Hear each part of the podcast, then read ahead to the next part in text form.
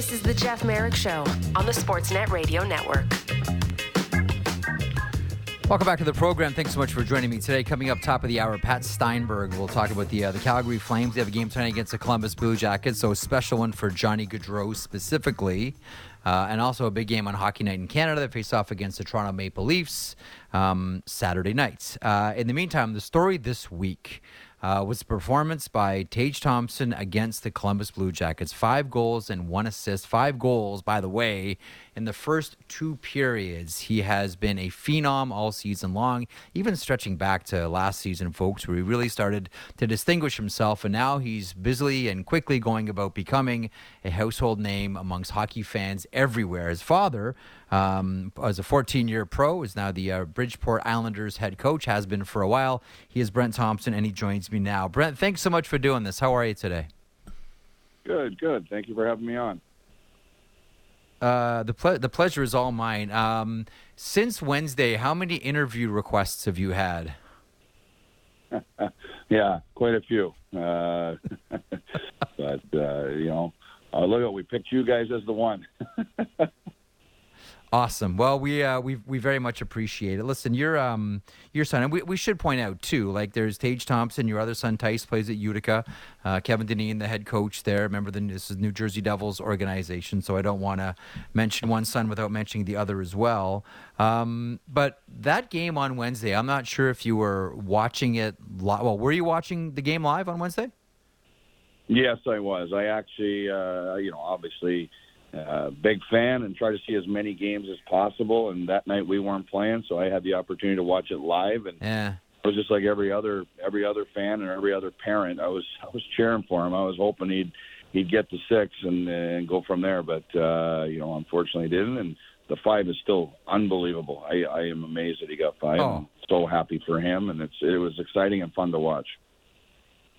Yeah, I, I want to get to the record in, in a second here, but I mean, if if you can take off, and this is like, impossible, I know. Like I'm a hockey dad too. My kids are much younger than than Tage, but nonetheless, like I know it's hard to take the hockey dad hat off. But if you could put on the the the Brent Thompson coach hat and look at your son Tage, one of the things that jumps out to me is first of all, big man, great hands, uh, stick handle and tight, re- amazing release, great shot, etc. But to me, it's it's how he's scoring all these goals. Like it's not, he doesn't just have like one signature spot. It's not like okay, that's the the Tage Thompson spot, like you know the uh, the Ovechkin spot, right? There's not one spot where that's a sweet spot of the bat for him. He scores from all over the offensive zone. The the parent hat off and the coach hat on. What does Brent Thompson see in Tage Thompson? Wow, uh, I think he's a uh, obviously the big body power forward. Um, you know, he does score in different places, and he that's what makes him dangerous. He, you know, growing up, it was funny because he was never been a big body. He's always been kind of undersized or average size, if you will. So he kind of had to learn how to use his edges, uh, be able to, you know, make moves in tight areas, go to the net, and then as he you know, once he became a teenager, he started getting a little bit of growth and shoot. When he was at UConn, he, he grew two inches in college, and again, just kind of learning his body, and that even happened in the pro, learning his body. So as a as a you know, kind of mixing both the parent and the coach, he's learned how to score different ways at a young age and kind of brought that with him. And the size has been just an added bonus that he's now he's kind of got that big frame. Yeah. He can still have the sweet hands and, and has the ability to to uh, uh, score in a lot of different ways. I, I think for me, it's just his release a couple times. You know, obviously he's got a one time. He's got a quick release on his strong side. Um, he he can unload the puck at any different point, so that's a huge advantage too. So, thinking the game for me is is one of the things, and I think he's he's always always found that ability to find those quiet areas, whether it's the high pocket, whether Mm-hmm. it's just sneaking in on the backside. So again, putting yourself in a position to be able to score is half the battle, and I think he's always had that ability. Where did he get the shot from, Brent? Was it I like you? to say me, but absolutely no chance in hell. uh,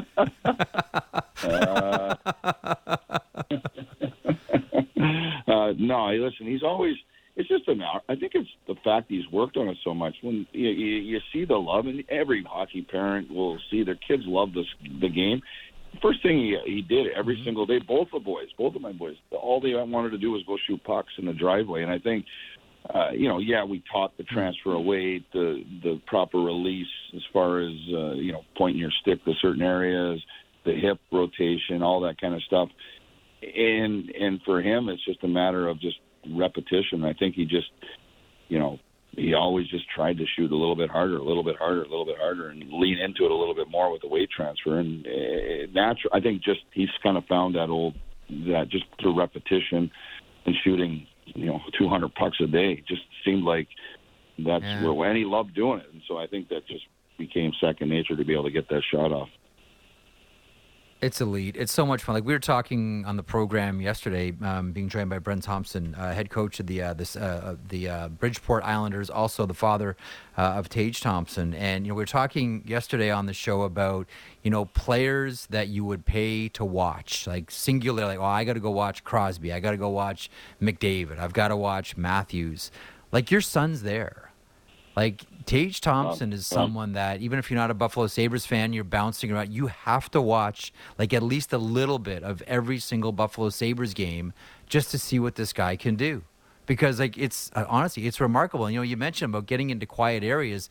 It's funny too. You know, Brett Hull used to always have the saying, sometimes the best way to be in the play is to be out of the play. And it's one thing for Hull to say that, but he's not six foot six like to me the most remarkable thing is how does a guy that big get invisible in the offensive zone as as often as as often as Tage does? Yeah, that's a good question. I I think it's just the hockey IQ. I think he sees the game, he reads the play well, he anticipates well, and uh, you know it's exciting to watch. It, it is really exciting, and thank you for those nice nice words because it's it's it is you know pretty pretty special where he's at right now, and you know hopefully he continues to grow yeah. and develop and and become a complete player and help to help his team win. Okay, so full disclosure, Brent, something I was really sour about yesterday, and I thought I'd wake up this morning and I wouldn't be sour about it anymore, but I still am. So Tage gets five goals after two periods, and we're all thinking, okay, what's the record? And the record is seven. It's Joe Malone in 1920. So this is a record that stood for over a hundred years, and everything that Tage is touching is turning into well a red light going off and you know he's got five and then you look at the the club that has six and it's Cy Denneny, it's Syd Howe, it's Red Berenson, and it's Darryl Sittler. There's only one standing at seven, and that's Joe Malone. And so we're all wondering, like the whole hockey world, he's got 20 minutes to do this. Can he do it? And then the third period comes around, and he doesn't even get four minutes. And his minutes are normally he's up around 18 and a half, 19, and he's I think it's like 1340 or 1345 by the end of the uh, by the end of the night. To be honest with you, Brent, I was pissed. I'm like, if I'm Don, Gran- I'm if I'm Granato, I'm sending him out there every single shift, and everybody, Tuch, Skinner, Dahlin, everybody is just trying to set him up to get that record. While you were watching it, did part of you just say, come on, man, let's get Thompson out there. There's a record that's juicy and sitting right there. My kid has a chance for history. It's a good question, and yeah, you know, he, he kind of had the mix. I, I, yeah, I wanted him out there, and he, but at the end of the day, uh, he, doing what's right for the team is the is the priority, and that's always been the hockey world. And you know, I I yeah. hey, you rest them, get them ready for the next game, and uh, you know, quite honestly, it would have been awesome for him to get the seven. Could he have got it with with uh, you know more ice? You know, you never know. And I, obviously, Columbus was pushing back, and the game was. Uh, you want to keep the habits. You want to keep the details within the game. You got to make sure we you know you you still play the right mm-hmm. way. I, I get the uh, the record, but a lot of times the individual things should be put to the secondary for the team, and and uh, you know so that's you know I I understand that thought process, and uh, you know hey do get the six or seven goals in the first period, then you don't have to worry about them. Take it out of the coach's hands. Um, now, I was uh, th- this morning when uh, when our producer said you were coming on today. I, uh, I went back and I looked at um, your son's draft year, and I went through the, some of the notes that I had made on him uh, leading up to the draft, and I had written uh, UConn as a defenseman on penalty kill. Did I have that right? Was he ever used as a defenseman? You think of the size, and you think, okay, maybe it's a traditional thought, but look at the size. The, the, the kid must have at least played some defense in his past. Did he play any D at UConn? He the only time he played D was when they stuck him on D on the penalty kill. Uh, so yes, he played defense on the penalty kill. I actually didn't like. I didn't like the way he looked back there. He looked uncomfortable, but he had to learn how to. He had to learn how to skate backwards a little bit better and work uh, work his feet and his edges. But uh, you know, he was always a strong kid, so he could he could get the 200 foot clears. He could win a little puck battle in the corner and get the clear. So I think that was the thought process uh, of yeah. the, the coaches there. Did you? Uh, did you? I mean, you were a defenseman. Did you ever try to make him a defenseman? Yeah, hundred percent. I tried to force him to be a D when he was younger. He hated every minute of it. Uh, we, we, I, I said, "Hey, why don't you go both the boys?" I, I, had, I tried to. Have, actually, my younger one played D for a full year, and he goes, "Dad, I want to score goals." I'm like, "Okay, go ahead, go play center, go do whatever." I, I, at the end of the day, I was just trying to. I wanted him to experience both parts of it, but Tage had absolutely no desire. Matter of fact, Tage wanted to be a goalie so bad. Uh, I, I and I didn't want him. Really? To, got him. Oh yeah, he wanted to be a goalie in uh, in youth hockey, and I said, all right, we'll put you in net. So I put him in net for a game. They won six to one.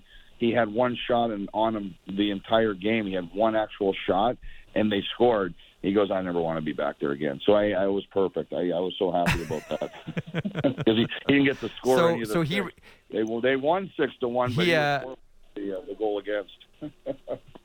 so he he retired with a save percentage of zero then which is uh, it's funny too because I think a lot of parents, Brent, go through this. Like, yeah, when your kid says, "Yeah, I want to be a goaltender," you think, "Oh, shudder." Um, I hope that either he gets no action and he or she is bored, or he or she gets totally shelled and they never want to go back in there again. You know what I mean? Exactly, exactly. And that was what happened is that he had zero action. He was bored out of his tree. Saw all his teammates scoring. So, yeah, it's it's every parent's. Uh, I don't know if it's a nightmare because you don't really, but you know, the goaltending position is one of the hardest positions there is. That's for sure. So. Oh yeah. You know, we um Brent, we talked so much about second generation players, and you know there are certain advantages you have when your father played in the NHL. That's a situation with your two boys. Um, what type of, other than the obvious, which is you know your father's someone who played in the NHL, so there's a skill set that that he can pass along. Other than the obvious, like what are what are some of the what are some of the things that you having gone through? not just the NHL, but you know, pro hockey for the 14 seasons you were involved that you passed down to your sons? Uh, I, I I think it's just the way you carry yourself, both on and off the ice. I think it's the character that you want your your your teammates to to be around. I, I think the you know the un you know hey the un the work ethic. Um, you know that's probably the biggest thing. Whatever you're doing, you want to be able to work hard and work smart and be a team guy. And I think them being around and being at the locker room every single day and seeing the camaraderie and how important it is to to to be a good teammate. Um, they were around all the mm-hmm. time, especially you know when I was in the minors. They were there every day, and, and they were fortunate enough to be on the ice with us and just seeing the interactions uh, of the players and being around a lot of good good people. I mean, some of the probably memories I don't know if they even remember was the boys you know, got to be around the Patrice Bergeron and that group of guys, the, the the Providence Bruins that year. We had an unbelievable team, yeah. and uh, just being around that group of guys and how close we were, and you know, just that relationship that we had built as a team. Maybe that could be one of the things. And, and quite honestly, we talk about being good teammates, being you know humble and respectful of the team and people around you. So. Uh, you know that might be the biggest thing, and hopefully he you know continues with that mindset and, and is a respectful uh, person.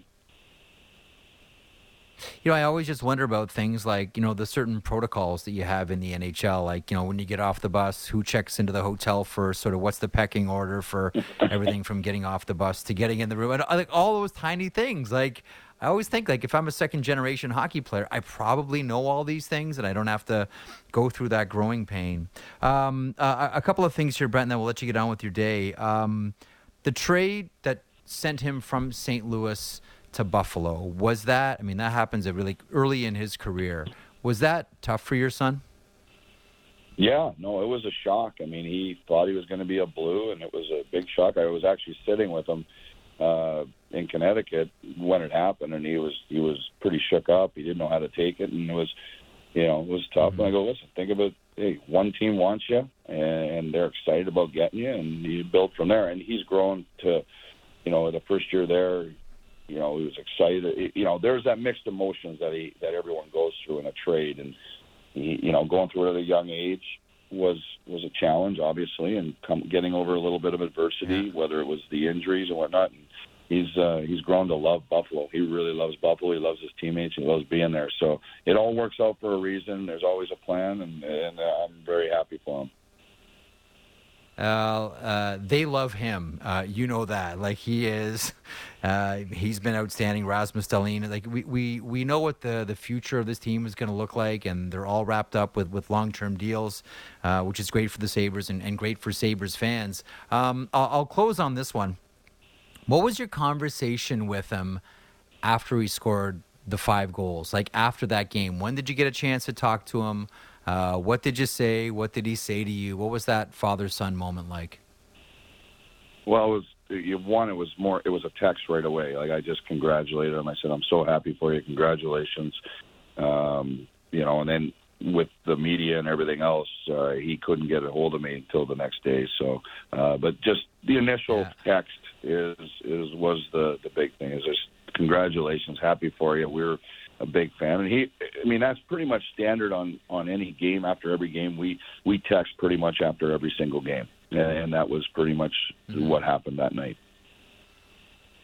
That's awesome. Well, listen, uh, listen. You're a, a, very successful coach. Uh, had a wonderful NHL career, a minor league career as well, and you're the father of a phenom right now uh, in the NHL in Tage. And you know, I, I, know Tyce is doing well with uh, with Dineen and Utica. So listen, uh, all the best to the Thompson family. Thanks so much. And as we mentioned earlier, man, Tage is Tage's must-watch television, and there's only really, you know, maybe more than a, just a little bit over a handful of players you can say that about. So hope he keeps it rolling. Thanks so much for stopping by. Good luck with uh, Bridgeport the rest of the way, and I'm sure that uh, I'm sure there'll be plenty more media requests for you because I don't think that your son plans to slow down anytime soon. Thanks so much for for doing this, Brent. Much appreciated. No problem. Thank you for having me. It was awesome. Take care. There he is. Brent Thompson, uh, former NHL defenseman, minor league defenseman as well, played on the Los Angeles Kings, Winnipeg Jets, and one game at the end with the Arizona Coyotes. Um, played in the uh, the minor leagues, whether it's the IHL or the AHL as well. Medicine Hat Tiger uh, for everyone listening in the uh, in the Western provinces as well. Real big, strong, tough uh, rugged defenseman. Uh, shared the room with some greats. I mean, he just mentioned Patrice Bergeron in Providence. Um, how'd you like to join the NHL and look around the room and see Wayne Gretzky and see Luc Robitaille and see Kelly Hrudey? That's the room that Brent Thompson walked into. And listen, man, tonight. make sure you watch the Buffalo Sabres. Uh, Sabres facing off against the Pittsburgh Penguins. So as you try to, you know, position things for television, oh, you know, the other night it was Marner versus Robertson. Must be pretty cool to hear. Yeah, tonight watch Tage Thompson as he faces off against Sidney Crosby and the Pittsburgh Penguins. That's how much of a name Tage Thompson is making for himself. Okay, uh, also tonight, and uh, you can watch this one um, on on Sportsnet. Uh, the Calgary Flames facing off against the Columbus Blue Jackets. Watch it on Sportsnet West, seven o'clock Eastern. Pat Steinberg joins me here in a couple of moments. We'll talk about the Calgary Flames and most specifically the call up, Matthew Phillips, and the success of the third line and the success of Adam Ruzicka and the success of Dan Vladar. Some really interesting stories going on in Calgary. Pat gets us caught up here in a couple of moments. Shayna Goldman as well on the best defense pairs around the league as well. Plenty to get to. Week in review with Marchese. Keep it here. Hour two is on the horizon. Everything Raptors before and after the games. The Raptor Show with Will Lou. Subscribe and download the show on Apple, Spotify, or wherever you get your podcasts. This is the Jeff Marek Show on the Sportsnet Radio Network. All right, welcome back to the program. Welcome to hour two. Jeff Marek along with you. Coming up a little bit later on, Shayna Goldman from The Athletic and the Too Many Men podcast. We will talk about pairs. We'll talk about some of the best defense pairs around the NHL, maybe even rank them. Colorado, check. New Jersey, probably two. Uh, we'll get into that the uh, a little bit later on. Also, the weekend review with Matt Marchese. In the meantime, Calgary Flames game tonight against the Columbus Blue Jackets. So a special one for Johnny Gaudreau and Erik Gudbranson. And then tomorrow on Hockey Night in Canada, they'll face off against the Toronto Maple Leafs. And uh, the sidebar to all of this is the Bieksa Chara situation. Uh, with that, we bring in Pat Steinberg, host of Flames Talk on Sportsnet 960. He joins me now. Pat, how are you today? I'm good, Jeff. How are you, man? Uh, I'm doing well. So, so what? Rank the um, rank the stories in order of importance for you. Uh, the Flames' third line, and maybe most specifically, Adam Ruzicka. Um, the call up of Matthew Phillips, or the performance of Dan Vladar. How do they rate for you, Pat? Well, I'm gonna go. So I, I just because just based on recency bias, I will go with the recall of Matthew Phillips first, just because it was like in this market, Jeff, it had been probably Yeah. three weeks of nonstop clamoring for it, and and Flames fans, Flames fans were getting like angry. They were getting upset that it wasn't happening. Yeah. And I actually, the more I've thought about it, I really like the timing of it because in this sense, when everybody was maybe frothing at the mouth for it the most was when they were going through it. They lost seven in a row and they were having trouble scoring, or they Yep. lost eleven of fifteen, or whatever, whatever the case was. Now they've won four of five. They're coming off a successful homestand. It looks like their game is starting to round into form. So you're like, okay, maybe this makes more sense the more than I think about it to bring a player like Matthew in now. And and mm-hmm. it's in in this market he's a calgary kid. He's a calgary minor hockey product. He's got this unbelievable underdog story being five six and 145 and and lighting Oh, up the american hockey league. So i think that i I think that's number one. And seeing how he does and if he's actually given a chance it seems like uh, the game against columbus friday night he's going to play at least start with lucic and lewis that's the way it looked at morning skate so that would be line four but we'll see if that evolves so i'd go phillips one i'd go vladar two because Okay. it's a canadian hockey market and goaltending is always an issue and it, it is always a Yep. what have you done for me lately type position and Jacob Markstrom has struggled. He's an 889 and you've got Dan Vladar who is this likable underdog story again who's been the better guy and he's mm-hmm. 928 in his last 7 starts and he won all four of those games on the homestand and with the way Jacob has struggled to start this year and the way Dan has played the fact that he's been given this run of mm-hmm. number 1 like workload has been a pretty big story. And then I'd go number 3 Ruzicka but still a big story because he's been really good and he has He's stepped in in a spot we didn't know if he could on the wing. He's played on Lindholm's wing. Now he's playing on Backlund's wing, mm-hmm. and he's been good. He's the closest to a point per game guy they've got on the team, and he's maybe Jeff dialed back the urgency for Brad Treliving to go out and get another forward, another winger because he stepped in and be able to been able to play a role, an everyday role. He's been able to contribute, and you haven't really had to shelter him or worry about who he's playing with or against. So it's still a big story, even though I'd put that number three. No, that's good. So there's okay. So there's a lot there. Okay, so let me try to un- un- un- unravel a couple of things here. So one, um, I'm with you on. Well, I'm with you on all these things really. And I, I remember, I remember Matthew Phillips. This is when we used to have the CHL on Sportsnet. It was a Friday night. It was Victoria, and I think it was. I think it was against. It was either Kelowna or Kamloops. A little fuzzy on it, but it was when he made his debut with the Royals, and he'd just been you know called up as um, his his uh, minor hockey team had, bowed out, and he was eligible to play at the end of the season. He get like two or three games, and here's this kid. I remember someone from Victoria from the organization said, you know, he's going to be the smallest kid out here by a long shot. He's going to be wearing the bird cage, but we really think this kid's going to be going to you know be gangbusters uh, in the Western Hockey League. And so, sure enough, you watch the you know you, you watch the first couple of periods, and you say, yeah, he's really slight but we've seen this story before. And I always pull up short of, uh, I, I hate using this comparison because it just raises expectations, but I think of someone like Martin St. Louis you know, someone, you know, who uh, had hurdle placed in front of him, undersized, he can never do it, yet at every single yeah. level, he produces. And I kind of see the same thing with with Matthew Phillips. Like his whole, like he's a, like he's someone that coaches should love, and I think that all sports fans should love because his whole life he's been told he can't do this. Like you know the old saying, like a uh, a small player has to prove that he can play, but a big player has to prove that he can't. Like that's the story of hockey.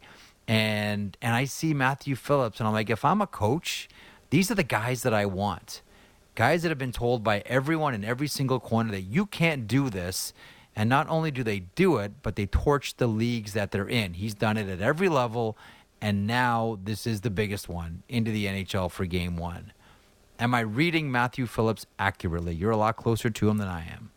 Yeah, and I think you are, and it's it's it's really interesting. You bring up the the Marty St. Louis comparison because I, I know a lot of people here are hoping that it kind of doesn't go that way because all those hurdles yeah. and all those things that you were talking about were the same things that were discussed in Calgary when he was trying to break into the NHL and he was having a hard time getting any traction. And he actually put up decent numbers when he was given an opportunity. But it, it never really mm-hmm. worked here in Calgary, and, and it was never really given the the full meal deal to blossom. And there he goes. They they kind of decide it's it's just not going to work here, and, and the rest is history. After he lands in Tampa Bay, and very shortly afterwards, he started to become a very good player, and then a superstar player, and a Stanley Cup champion, and all of that. So it's a lot of people are hoping that you know maybe the Flames have learned their lesson or something like that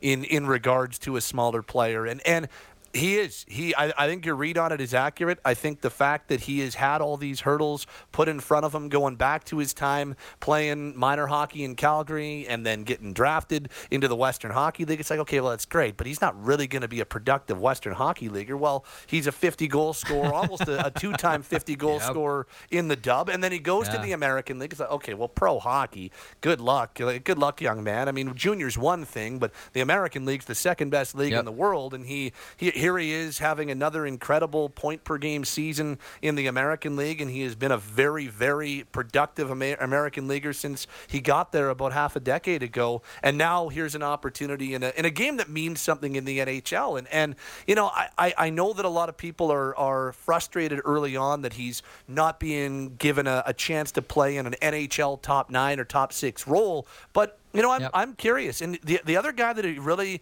reminds me of, and, and you'd have a good book on him too, uh, with with your junior hockey expertise, but I, I see a lot of similarities in, in Andrew Mangiapane's story with the Flames as well. Kind of the similar the similar trajectory of being told you're too small and you're not going to make it in the yep. Ontario League, and here's a triple digit guy in Barrie and not going to make it in pro hockey. Yeah. And Andrew Mangiapane started in the NHL on a fourth line, and and he was brought in a couple of years ago. I want to say four years ago now. He was four or five years ago. He was brought in and and immediately placed on a fourth line with Derek Ryan and Garnet Hathaway, and it worked. And he played really well, and and he showed that he didn't need to just be putting up points to be effective. He could be effective in kind of the two way game yeah. and, and doing so lower down the depth chart. So I'm curious if Matthew can do the same thing. But you're right. All those hurdles and, and the feel good story and, and the fact that he is such an easy guy to cheer for, I think that is why so many fans yeah. in Calgary are rooting for the guy. And if it works, I think he'll become a,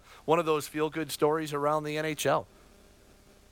I'm glad you brought up Mangiapane too because you know it's it's such an interesting. way. First of all, he had no designs to go to Barrie. He had no desire. He was going the D1 route. That was it. That's what he needed. That was this. This this is the size that I am. This is where I need to go. And you know, he uh, he told Elliotte and I like uh, for the on, on the podcast that uh, his like Dale Hawerchuk did like the sell job of all sell jobs to his mom to to convince him. And like you think of you know, you think of coaches taking care of your kids. Like, talk about a great situation for Andrew Mangiapane. You know, here's a guy, you know, Hall of Famer, fifteen hundred points. Like, if there's anyone that's gonna that's going to talk you away from you know D1, uh, even though you're an undersized player, and come to junior hockey and play with the Barrie Colts. Like what a great spot when you know Dale Hawerchuk is your coach. And I still, it's funny whether it's you know Mark Scheifele or Tanner Pierce, like you still see Dale Hawerchuk's fingerprints all over this game. And I'm glad you brought up Mangiapane because specifically with shooting, I still see tons uh, of Dale Hawerchuk around the league, and you still see it with, with Andrew Mangiapane. Let me ask you about Dan Vladar. So, all yeah. those things you just said about Dan Vladar, totally agree with. I am curious, though. What did you think when those first two goals went in in the Minnesota game? Oh, well, I mean, when when you look back to how bad the team started, I, I thought to myself, okay, here's an opportunity for Dan to kind of do what he and he said this to us a few times. He said, you know, when a goal or two goes in, or when uh, you know we're, we're down early in a game, he kind of gets into this mindset of he he does this thing in his head where he goes, okay, I'm not letting in another one. And I was thinking about that because the the two goals that go in on Minnesota, one of them is a great shot from Matt Dumba that snaps Kaprizov's stick in half and and goes past goes yeah. past Vladar so you're not stopping that redirect. The next one is 58 seconds later on a two-on-one, and maybe maybe he over challenged. Maybe as I, I always try not to critique goaltenders too much on the technical side because I just I don't know enough about the position. Uh, it's so specialized, but maybe he over challenged and and Mason Shaw makes it two nothing. But you kind of saw it, and and again I know he lets in one more, and Minnesota comes back to tie it late mm-hmm. in the mm-hmm. third period before the Flames win it. But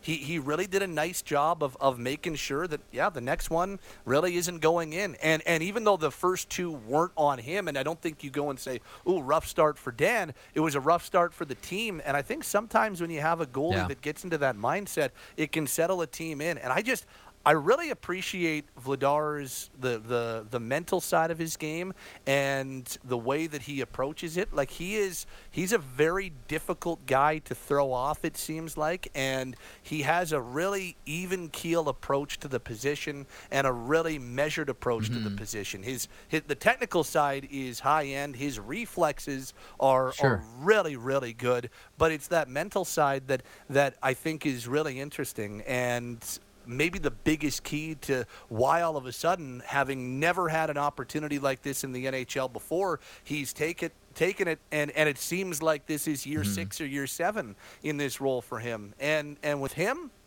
and the relationship with Jacob Markstrom and the really tight bond that they have, I, I'm I'm really interested to see how this plays out in Calgary because you've got you've got a guy who was a Vezina Trophy runner-up the year before. You've got a guy yep. who's playing unbelievable hockey and maybe has full-on NHL number one chops down the road. And I don't really get the sense, Jeff, that we're – on a collision course for a goalie controversy because I don't think either guy has it in him to allow that to happen. Even if even if Jacob doesn't get his game back in order, he's going to start. It looks like Friday in Columbus. It'll be uh, one of his rare starts of late because uh, Dan started six of the yeah. last eight prior. But I don't think Jacob's got that in him. He's too wired to win. He's too good of a teammate. I talked to too yeah. many players and, and coaches on or off the record about how just dialed in on being a good teammate and a part of the team Jacob mm-hmm. is. And if it does swing and all of a sudden Dan goes back to kind of being a, a two, I don't think it's I don't think that's going to be a problem either. I think these two guys are as tight as can be for kind of the most competitive inter-team position there is in the sport. I think they're as as tight and yeah. uh, cohesive as can be, and I think the individual personalities. I don't really see that allowing them them allowing that to happen either. You know, that's um, I'm with you. The the uh, the one thing that I mean, sometimes it just happens, right? Sometimes you can predict it, like last year, you know, the plan was in Dallas was eventually for Jake Oettinger to take over the starting position. You know, he's going to start in the American League. He's going to work his way up. You know, they're going to sort out what's going to happen with Bishop and Khudobin and and Braden Holtby, and eventually, if everything works out, at the end of it, Jake Oettinger is going to be the netminder of the Dallas Stars. And in a rare case of four moving pieces and everything works out the way they planned, it worked the way that Dallas planned. Remarkable because that never happens in hockey. You know, I think going into this season, we looked at Florida and we said, hmm, I wonder if by the end of the season, Spencer Knight is the starting netminder and they have a really expensive backup. You know, I think we, uh, you know, look up the uh, up the street where you are in Calgary at the uh, the Jack Campbell Stuart Skinner situation, and say, hmm, maybe uh, is is a similar situation. I mean, it looks like it right now. Is this going to play itself out all season long? I'll be honest with you. I had, and this is not a slight on Dan Vladar. It was just more of a comment on, you know, outside of Edmonton, we've seen Jacob Markstrom dominate teams. I didn't think for one second that we'd be sitting here on December 9th saying, do you think that there's a chance that by the end of it, Dan Vladar could be the number one with the Flames? Are we are we actually there, or do we need more more runway and, and more games behind Vladar? Well, I do think I do think we need a little bit more time, and and I I'm with you. At no point did I think that we'd be I'd, I'd be taking phone calls and texts after a game and, and talking about oh geez, like, do you do you win and you're in, and, and do you do you flip flop that way because it was yeah. so it was so clear last year as as Jacob was en route to nine shutouts and and uh, number two in Vezina voting behind Shesterkin. You're like, well, I mean he's the number one, of course he's going to get get 55 to 60 and Dan will get the rest. But now all of a sudden there's a big yeah. question mark each and every game.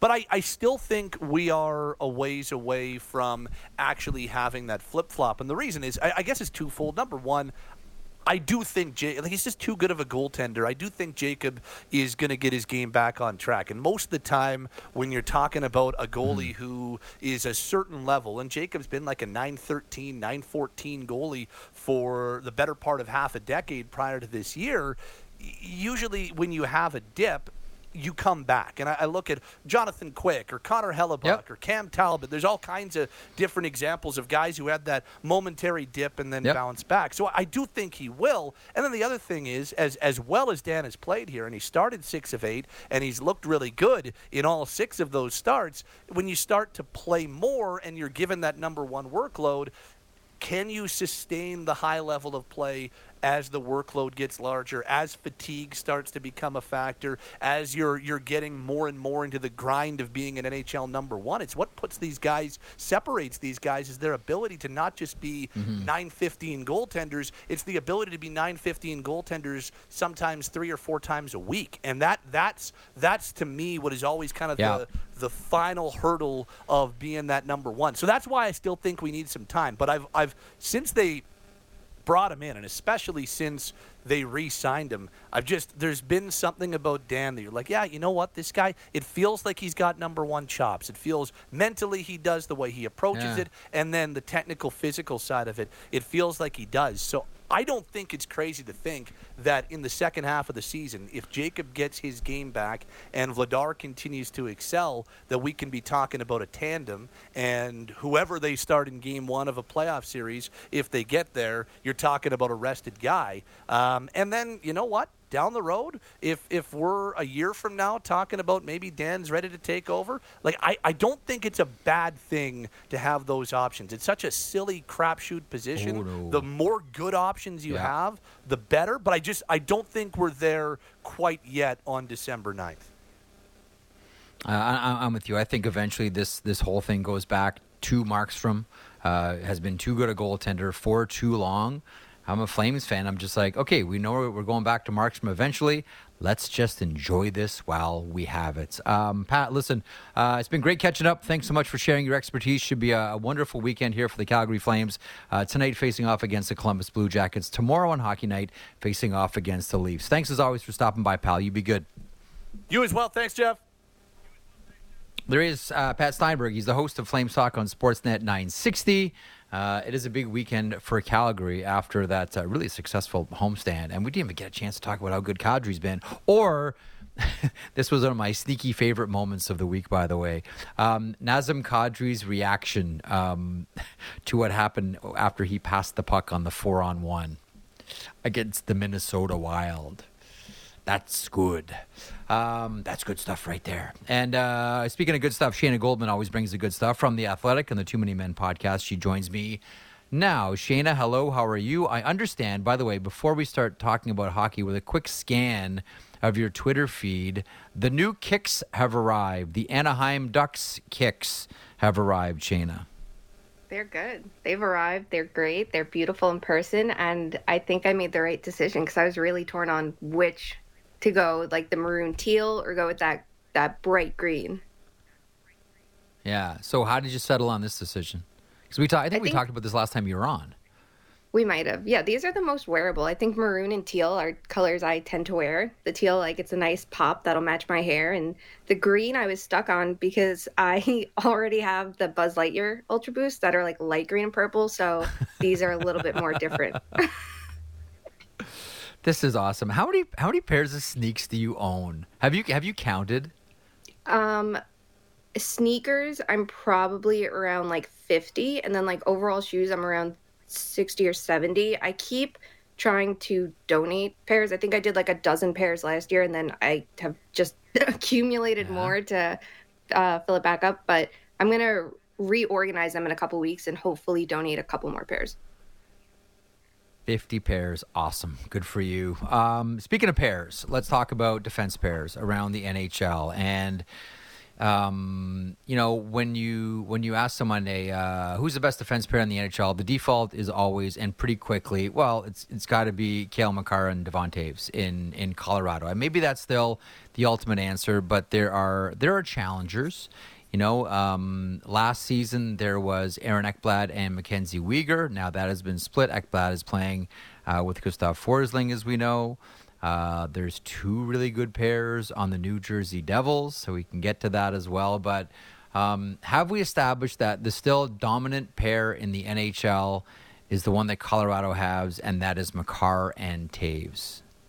What a smooth transition from pairs of shoes to pairs of defense pairs. I love it. What a pro here. Um, so Cale Makar and, and, and Toews, like they're the gold standard. You know, they are the modern top pair Yeah. that I think every single team should be striving to have. Like, and and the amazing part is that they're tasked with top competition because I think a couple of years ago, if you asked some more traditional thinkers, should Cale Makar get top competition, most would say no, shield his minutes, which is it's not a knock to the player. Like sometimes that's the best thing you can do. You look at Roman Josi and how the Predators have like mastered how to, you know, uh, systematically like tweak his game the last couple years to maximize him. There's nothing wrong with that.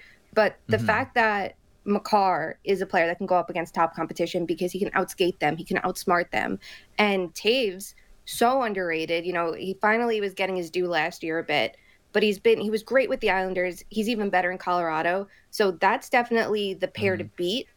But the interesting thing is you can look at this two ways. You can look at purely results. And if that's the case, that's where Dougie Hamilton and Jonas Siegenthaler come in.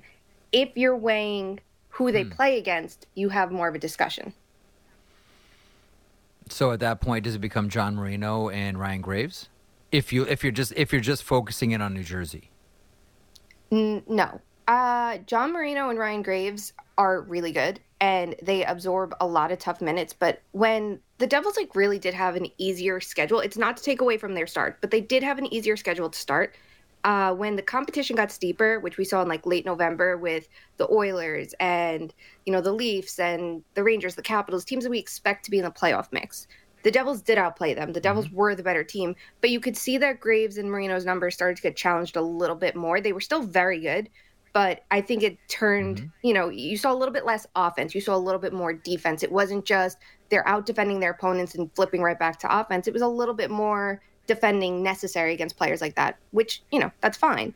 Uh Siegenthaler Hamilton, though, I wouldn't take anything away from them because they don't take they don't play top competition. That's just balancing your pairs. That's maximizing their ice time. They are that good in their minutes that I think that there's a difference. Does it matter? So I'm curious about New Jersey. That to me, to me, they're one of the most fascinating teams in the NHL, and I, I don't think I'm in the minority on that one.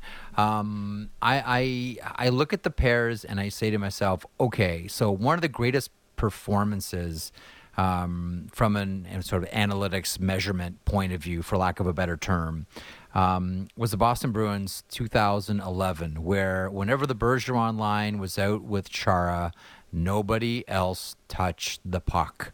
They owned it, period. When it comes to those top two pairs, whether it's Graves and Marino or Siegenthaler and Hamilton on New Jersey, does it matter whether it's Nico Hischier and his line or Jack Hughes and his line that's out there with them? Is there a is there a discrepancy? Is there any sort of noticeable difference? In terms of quality of play, no. Uh, the Hischier line is so good. The Hughes line is so good. So it's it's interesting. Like when we look at quality of competition, we can look at quality of teammates as well. And you wouldn't expect, you know, at face value going into the season, the Devils to rate so highly. But something for Siegenthaler Hamilton is like the forward quality of teammate for them does rate so highly because they play so much with the top two lines. Um, but the mm-hmm. difference really is the workload because when Hischier's on the ice, it tends to be against other top forwards. And that's the same for, you know, the Graves pairing with Marino too. Like their workload is different. You're going to see them have to shut down opponents a little bit more than just focusing in on, in on offense, but they're doing it so well on both ends mm-hmm. of the mm-hmm. ice that the results are still strong. Um, with the Hughes pair, there's a little bit more offensive pop, but that's because of like the situations they're in and how well Hughes transitions the puck up the ice. You know, especially when if you have Jesper Bratt, whichever center he's playing with, you know that line's going to dominate because you're guaranteed to have two puck carriers yeah. on the line. It's a little bit less work for the defenders, um, but when someone like Hamilton's on the you know on the defense pair, he can carry the puck too. So you have so many threats who can do so many different things to push play up the ice. Okay, well, one one more thing on on defensemen uh, and defense pairs rather, and then I want to get to uh, to Tage Thompson. I had his dad on in the first hour. It was a, it was a wonderful conversation. Brent, who coaches uh, the Bridgeport Islanders, um, Ryan Lindgren, Adam Fox. Do they get enough love? And maybe I'll no. say the same thing about Ekblad and Forsling. Do they get enough love? Uh, Lindgren and Fox don't get enough love, and I think I think that you know Fox has been underrated through a lot of his tenure, except for his Norris season. I, I mean, that's tough to say because of his Norris season, but I don't think we talk about how yeah. good they've been consistently. And last year was probably the pair's worst season, which is really saying something um, because they were still very good, but it wasn't to mm-hmm. the heights we know them to be. And they've bounced back a lot this year. They take on top competition in New York and they have excellent numbers while they do it. That's a big reason why Fox won the Norris when he did. He is that good on both ends. But Lindgren, the way he's picked up his game and evolved over the years to, you know, not just keep pace with Fox, but complement him, he deserves a ton of credit too. He's worked on his skating, he's brought a little more offense, and he's the safe and dependable. He's not one dimensional like he was. Um, mm. Forsling and Ekblad are very good offensively, very good as a pair. Defensively, they still need a little bit of work. And there's a defensive element to offense too, just maintaining possession and keeping control yeah. and keeping the puck in the offensive zone and being able to transition back. And they are getting better at that, but I think the Panthers, it's more of a team wide thing and like their system and that like run and gun style. And they're kind of getting away from it this year to be more well rounded. And there's been injuries, so it's a little bit of a challenge. I think that they have more work to do back in their own zone. And it's not just the pair, it's the whole five man unit generally. Mm-hmm. I I really think they miss Weegar, uh, and I think like from day one with that trade, I'm like, okay, Huberdeau, uh, Matthew Tkachuk, okay, maybe that washes, but man, Mackenzie Weegar, I, I look at Shane and say, man, the the Cats really miss him. Okay, so okay, let me preface it this way. So yesterday on the show, we were talking about players that you would pay to watch. Like once upon a time, it was you know there are only a, really only a couple of players in the NHL that you would look at. You would say, yeah, I would pay money just to watch Crosby or Ovechkin or McDavid. Now there's a whole host of players that you would pay just to watch. I asked Elliotte this yesterday. He said Jack Hughes outside of Connor McDavid and Leon Draisaitl. Okay, so Shane, we're taking them out of the equation because that's the the most fun duo to watch. As far as like two on one automatics, it's going in the net. They are number one with a bullet. So we'll take Leon and Connor out. Is there someone that you would pay to watch play hockey? Not the team, just the player. Just the player. Who There's three players that, that come to mind player? here. Oh well, this is t- okay, okay. So Nathan MacKinnon's up there. Kirill Kaprizov, okay. absolutely up there. But if we're talking recency yeah. bias, not just the last couple years, we're talking this season, it's Tage Thompson. There's there's no doubt in my mind at yeah. this very moment, even before his performance against Columbus, this season it's Tage Thompson. So what is it from like from from you and, and how you not just watch the game but how you measure the game as well? What is it? I mean, uh, first of all, we're not used to seeing a giraffe play center, and there he is, and a giraffe with like some of the softest hands in the entire NHL. But from from how you consume the game, what is it about Tage Thompson that does it for you? Uh, I'm really intrigued about the power in his game from shifting back to center. Um, we don't often see players break out when they go back to center. A lot of the time, we see when they go to wing, they're unlocked offensively because they don't have to worry about the defensive elements as much. And for Thompson, it feels like it yep. was the opposite. Um, he just crushes it back at center. Down, you know, he's he's so good up the middle. I like the the versatility in his game, and I like that it's very unpredictable because he has so many different tools in his skill set. He has the power forward ability to drive to the middle of the ice and create time and space for himself. And he also has a ton of finesse, and we see it with the toe drags and the dekes and the creativity and the patience in so many. If you don't even look at just his best scoring chances, say, and you only are looking at his points, you're going to see such a variety in it, mm-hmm. and it's so exciting to see. What do you think of the Buffalo Sabres as a whole? Like, it, I was mentioning this on the program yesterday. It seems as if Shayna I'm curious your thoughts on this one. We all know what this team is going, or the, the, the core of this team is going to look like for the next, I don't know, seven or eight years, let's just say. Like they've been identified, they've been locked up, and now I look at, and there's others coming. Like you look at, you know, Peterka's going to pop eventually, Jack Quinn, etc. Um, I look at the Sabres and I say, okay, now it's time to make the team like the rest of the team. The core is identified, the core is locked up you know, you got to get out of the, the green banana business at this point and not worry about prospects and picks. Now you have to make the team. Agree or disagree with that? Or should they still be, you know, in the green banana business a little bit for a couple more years? No, not a couple more years. I think maybe this year they need to be smart about it. And then it's next off season. Let's see how aggressive they can get. They have the young core, like you said. They have Rasmus Dahlin, who's hitting his stride and showing, yes, he was a little bit more of a late yeah. bloomer. And I think we're so quick to be reactionary about young players because especially when they're drafted highly because if you're drafted top five it's not just that you have that high pedigree it's that you're expected to get there quicker. It doesn't always happen and that's okay and there was a lot going on in buffalo so you know now it's exciting that he's getting there. Yeah. and power is so exciting. Thompson you have the new kid line with Cozens and peterka and quinn. All of that's great and wonderful and Samuelsson, you know quiet unsung hero who takes on such tough minutes and is such a stabilizing force. We saw the difference of how the team looks this year alone with and without him. But now you see mm-hmm. the moves that can come into play to start taking this team to the next level. You can have it. You can't have a contender with a bunch of 18 year olds. Everyone will say it. You need to have, you know, a little bit of a mix, and it feels like they're yep. getting there because the, you know, the young core of a couple years ago is starting to mature a bit. Uh, the tricky part is not jumping at moves to accelerate this too quickly. I think that's something we saw Buffalo do before. The Okposo and Molson deals come to mind. If you're going to give those big contracts yeah. and say, hey, we're taking this to the next level, it needs to be for the game breakers, the Panarins of the world, the Johnny Gaudreaus, not those players. But I have a lot of faith in the Sabres at this point because I do like some of the front office moves too. You know, they have a lot of data driven minds like run by Sam Ventura and a couple other names in there that are yep. really smart. We look at the Penguins when they won back to back championships. Sam Ventura was a huge part of those teams, and he he was really smart with some of the moves that the yeah. team made to get better to complete the squad. So I want to see what you know what influence he has here. So one of the things that's uh, that's noteworthy about what you do is the uh, the analytics Excel spreadsheet. Which uh, which which team Shayna which team Shayna still needs a an analytics protein shake needs to, to to pump it up a little bit more.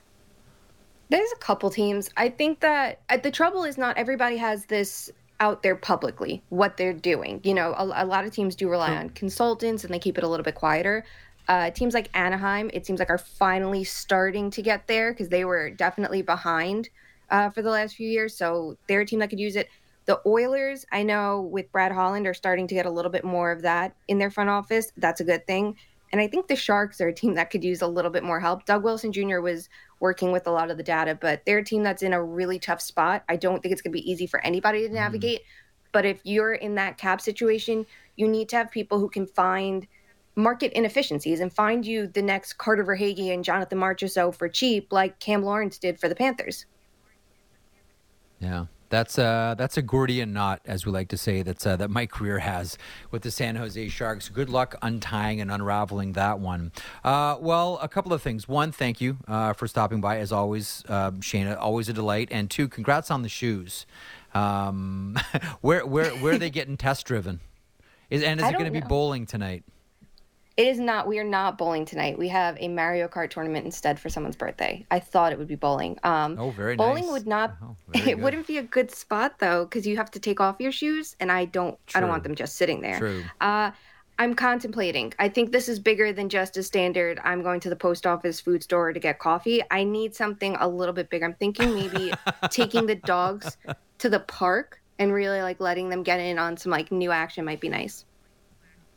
All right. Well, uh, best of luck to the uh, to the pooches, and best of luck to you, not just with uh, your shoes, but also um, the great stuff that you're doing on the podcast and on on the athletic. Thanks as always for stopping by. You're so great. Thanks for this, Shayna. Thanks for having me. There she is, uh, Shayna Goldman here from uh, who appears regularly on this program. You can read her at the Athletic. You can listen to her podcast, uh, Too Many Men. On that, we'll hit a break. This was. I know I almost say this every week, but like this was one of the most interesting weeks of the season. Um, records that were threatened, goaltenders threatening other people. There was a whole lot, and to get you caught up and get you all set for the weekend, Matt Marchese is going to break down some of the more notable moments uh, of the past five or six days. Uh, Marchese up next here, weekend review on the Marek Show as we continue across the Sportsnet Radio Network, simulcast on Sportsnet now and Sportsnet 360. Back in a moment. The most opinionated Maple Leaf show out there. Real Kyper and Bourne. Be sure to subscribe and download the show on Apple, Spotify, or wherever you get your podcasts.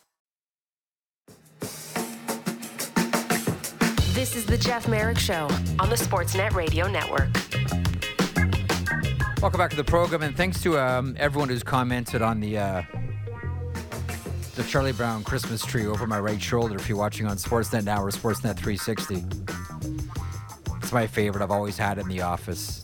Tweeted out, by the way, today is the anniversary of the release of uh, Charlie Brown's Christmas with music by the great Vince Guaraldi. And years and years later, after watching Charlie Brown Christmas, the number of times that I've seen it, I got right into Guaraldi's music. If you are a fan of the soundtrack of Charlie Brown's Christmas, uh, you'll want to check out the rest of a very, very cool musician uh, in Guaraldi. He is fantastic. Anyway, uh, welcome back to this alleged hockey program, and we bring aboard our producer Matt Marchese. How you doing, Matty? I'm good. I do like your tree. It's very, very poignant. It's great, eh? Yeah, it is. Nice. I, I've never seen bit- Charlie Brown Christmas. Jeff. Sad. Well, this conversation is over. Maddie, thanks so much for joining me today. I'm just going to filibuster until the top of the hour. You've never seen that? Are you serious? Are you raised by wolves? You fall down a flight of stairs? What's wrong with you, man? No, you know what? I don't. I actually. You know what? The problem was, was as a kid, I used to watch like Home Alone and Home Alone Two, literally all the time. And then as I got older, I got into like my favorite Christmas movie of all time is It's a Wonderful Life, and my wife refuses Oh, to of watch course, it. Yeah, Mr. She w- doesn't want to watch it because it's in black and white and doesn't have an appreciation for black and white movies. Oh, come on. Yeah. Oh, stop. Yeah. Seriously? So I got her the colorized version. I- uh, oh my god. Um, maybe she'll be a fan of Mr. Potter then. If she's that cynical about the whole thing, maybe Yes. she'll actually cheer on Potter in Pottersville.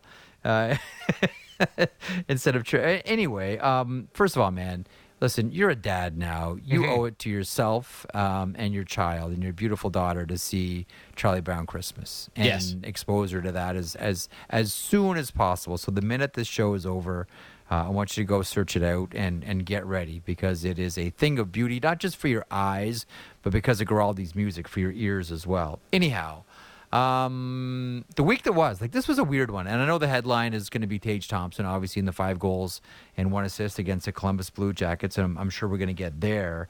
Um, but, by, oh, actually, by the way, um, when I was talking to Brent Thompson, I know he's going to be very diplomatic and doesn't want to insult another coach. And this is you know, the headline becomes, you know, uh, uh, uh, Brent Thompson insults insults Granato's decision not to, you know, try to get his, his son the record. But was there not a part of you that was listening to his voice and saying, I bet what he's dying to say is, yeah, I wanted to see him play like nine minutes and try to shatter this record? He's a parent. Of course he did. He wouldn't have a he wouldn't have a pulse if he didn't, Jeff. Of course that's what he wanted to say. I would have said the same thing. Yeah. I give my kids some more ice time here. Like, come on, The minor hockey kid on the coach. power play. Give them the full two minutes. Yeah, come on, give them the full two minutes. Let's go. Anyhow, what it. are you uh, what are you serving up here? What are you serving up here today, Matty? So uh, let's start with Alex Ovechkin moving to within 100 goals of Wayne Gretzky as he approaches Gordie Howe's uh, second place of all time spot.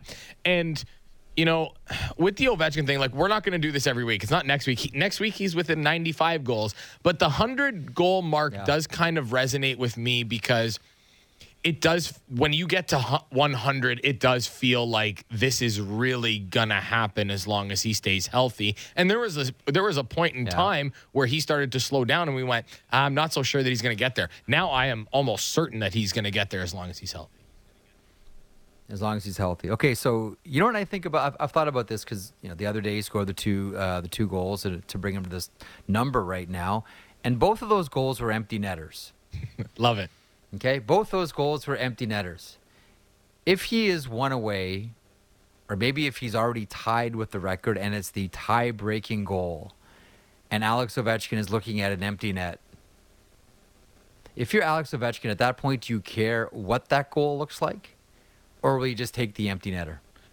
I think that you just take the empty netter. Like we talked when we talked to Stamkos this week when he said like, you know, how would you envision 500? And he's like, oh, you know, I'd love to go end to end and it would be great. But he goes, we know that's not how it usually happens. But for Ovechkin, here's what I will say. I know at that point they're going to throw him out there as much as possible, but we've had this conversation. I know plenty of others have as well. There is an importance of being on the ice when the other team has an extra attacker. That means you are also trusted Oh, yeah, yeah, defensively. yeah. So I think that I think an empty you still got to put it in the net. I've seen plenty of guys miss. Saw Mitch Marner miss the other night and then get another chance at it. So yeah, I think I think he just takes it. I think he should. Yeah, you think you? I, because we're I think we're all of the mind that okay, so it's going to be from the OV spot. It's going to be a one timer. He's going to blow it past whichever goaltender then goes down in in the history books. But what if it's an empty netter? What if he's still? I, I I don't I don't know. My instinct is same as yours. He just plunks it in, and it becomes the biggest empty net celebrate. Well, I mean Gretzky's only had one, but it becomes one of the biggest empty net celebrations we've ever seen. But just seeing that, like that, that got me to think. I had never considered it until this very week, Maddie. That because he scored the two empty netters. What if it's an empty net situation and it's staring at him? Does he take it or does he just dump it in the corner? I will. I Because will you know by that time that the whole the whole team is going to revolve around getting Ovechkin the for record. sure, for sure. I will argue that Wayne Gretzky broke Gordie Howe's uh, record on an empty net because it know. was empty. Listen, I know, I know, I know. Like I, I get, I get all of this, but still, I don't know. I, I think he goes I would for it. put, it- put it this way: in in a, in a perfect world, it's from the OV spot. And Yes. he blows it past the goaltender. Yeah. Yeah, I, I'd like to see him from the Ovi spot, but he flubs one and it just like trickles into the net. That would be the ultimate shot in the shot in the arm for for hockey fans everywhere. know oh, he's winding up. Oh, it trickled in. You, no, you know what's going to happen? I'll tell you what's going to happen. He's going to score. The bench is going to empty. Huge celebration, Offside, Offside challenge. challenge. Yep. and it gets called back. Yeah.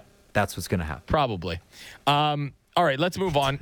let's move on here. Uh, Connor McDavid becomes the first Yeah. player to reach 50 points uh, in a four-point effort the other night, and it's a, we just, we can just talk till the cows come home about Connor McDavid, but it does feel like every year now it's like, oh, he did that last year. Pfft, he's going to best that this year for sure because he's Connor McDavid. Like it doesn't feel like we're ever going to see his ceiling. Like, I know we're going to eventually, but he just puts up points at an alarming number, and it just feels like like 150 points is within the realm of possibility for this guy at some point in his career. Yeah. Uh, a few people have felt this, not many. You can count them on one hand. Um, players in the NHL that can do exactly what they want to do. Like everybody has a mind. Like before a game, like when you're doing your activation, meditation, whatever, um, and you're getting into the game, you're getting changed. You're thinking about what you want to do in that game. Must be really nice Yeah. to be able to say, "This is what I want to do," and then go out and do it. Like just to be able to say, okay, you know what, next level, right now, boom, I'm going to get a goal. I'm going to go effortlessly through three guys, or watch me back these defensemen up, or watch me, may, uh, know, defensemen don't, you know, don't don't cross their skates, but watch me get, watch me force this guy to cross the skates. I'm gonna, I'm gonna force him to to turn around. No one's gonna like, no one's gonna see cut on me. They're gonna turn and tuck tail and race back, right? Like, like, how cool! I always think about this with with hockey players, and I thought about this with Tage Thompson. Like, what's going through your mind? Is all these things are going in, and I always think like, what's it got to be like to be Connor McDavid on that one very specific moment? Because we've all seen it, but I don't know that we've really appreciated it when you're leaving the zone and you got a head of steam. Just seeing numbers and name bars Yeah. because defensemen can't see cut and keep up with you. I mean, there are some. I mean, uh, Jonas Brodin is certainly one of them in Minnesota, and he can go stride for stride for McDavid backwards. But how how internally satisfying is it to grab the puck, look up the ice, and see the other team's numbers? Well, if, it's like a superpower. Maybe Jeff. I'm just petty. Maybe I'm just. It, it must be right. You know, we saw that too. I've, I've I've mentioned this a couple of different times. We saw that on his first game. But to me, one of the most remarkable things I saw in Connor McDavid's first year was the first game. It was a Thursday night. It was in St. Louis, and McDavid grabbed the puck and he was going down Jay Bouwmeester's side. Jay Bouwmeester, one of the best skating defensemen of his era, turned Yeah. and skated and skated forwards to get back into his own zone. That's when I went, "Whoa! This guy isn't just do this guy isn't just doing this with the Erie Otters of the OHL. He just made like how many times did you see Jay Bouwmeester turn his back You didn't. on a rush? You Never. didn't. No. No. No. First McDavid game, Bouwmeester turns his back. Shocking.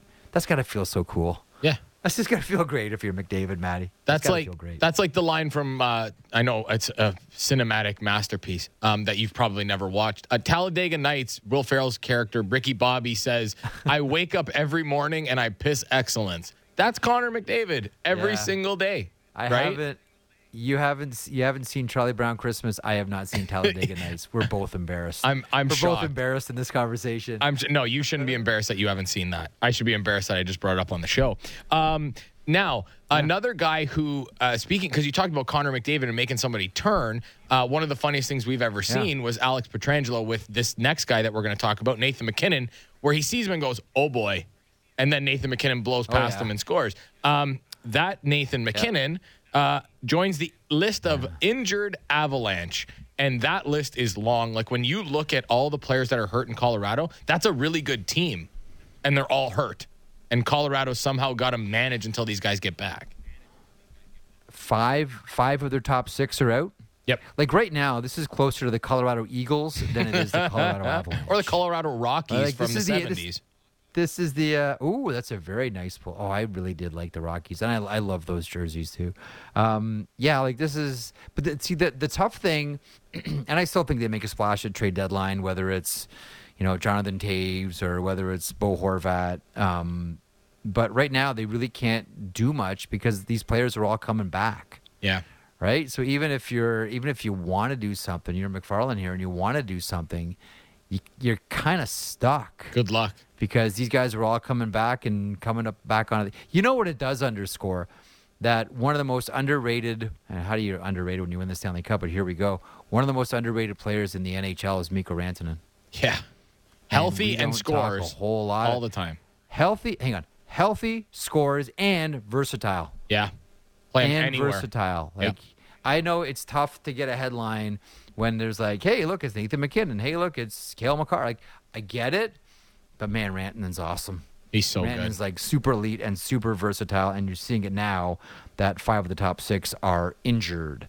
Uh, Maddie, thank you as always for a wonderful and fun week. Uh, wrapping up the program here, and our thank yous include uh, Shayna Goldman of The Athletic and the Too Many Men podcast, Pat Steinberg, host of Flames Talk on Sportsnet 960. Flames facing off against Columbus tonight. Watch that on Sportsnet West. And against the Maple Leafs tomorrow. Watch that on Hockey Night in Canada. Thank you, Pat. Thank you to Brent Thompson. Maddie, great booking. Brent Thompson, uh, head coach of the Bridgeport Islanders of the AHL, father of Tage All the Rage Thompson. It's the Sabres and the Penguins tonight. And as always, Elliotte Friedman taking us out for a walk. Thank you, thank you. Uh, Frank Baraska, thank you. Brett Armstrong, thank you. Matt Marchese, and thanks to you for listening slash watching. Enjoy the weekend. Back on Monday.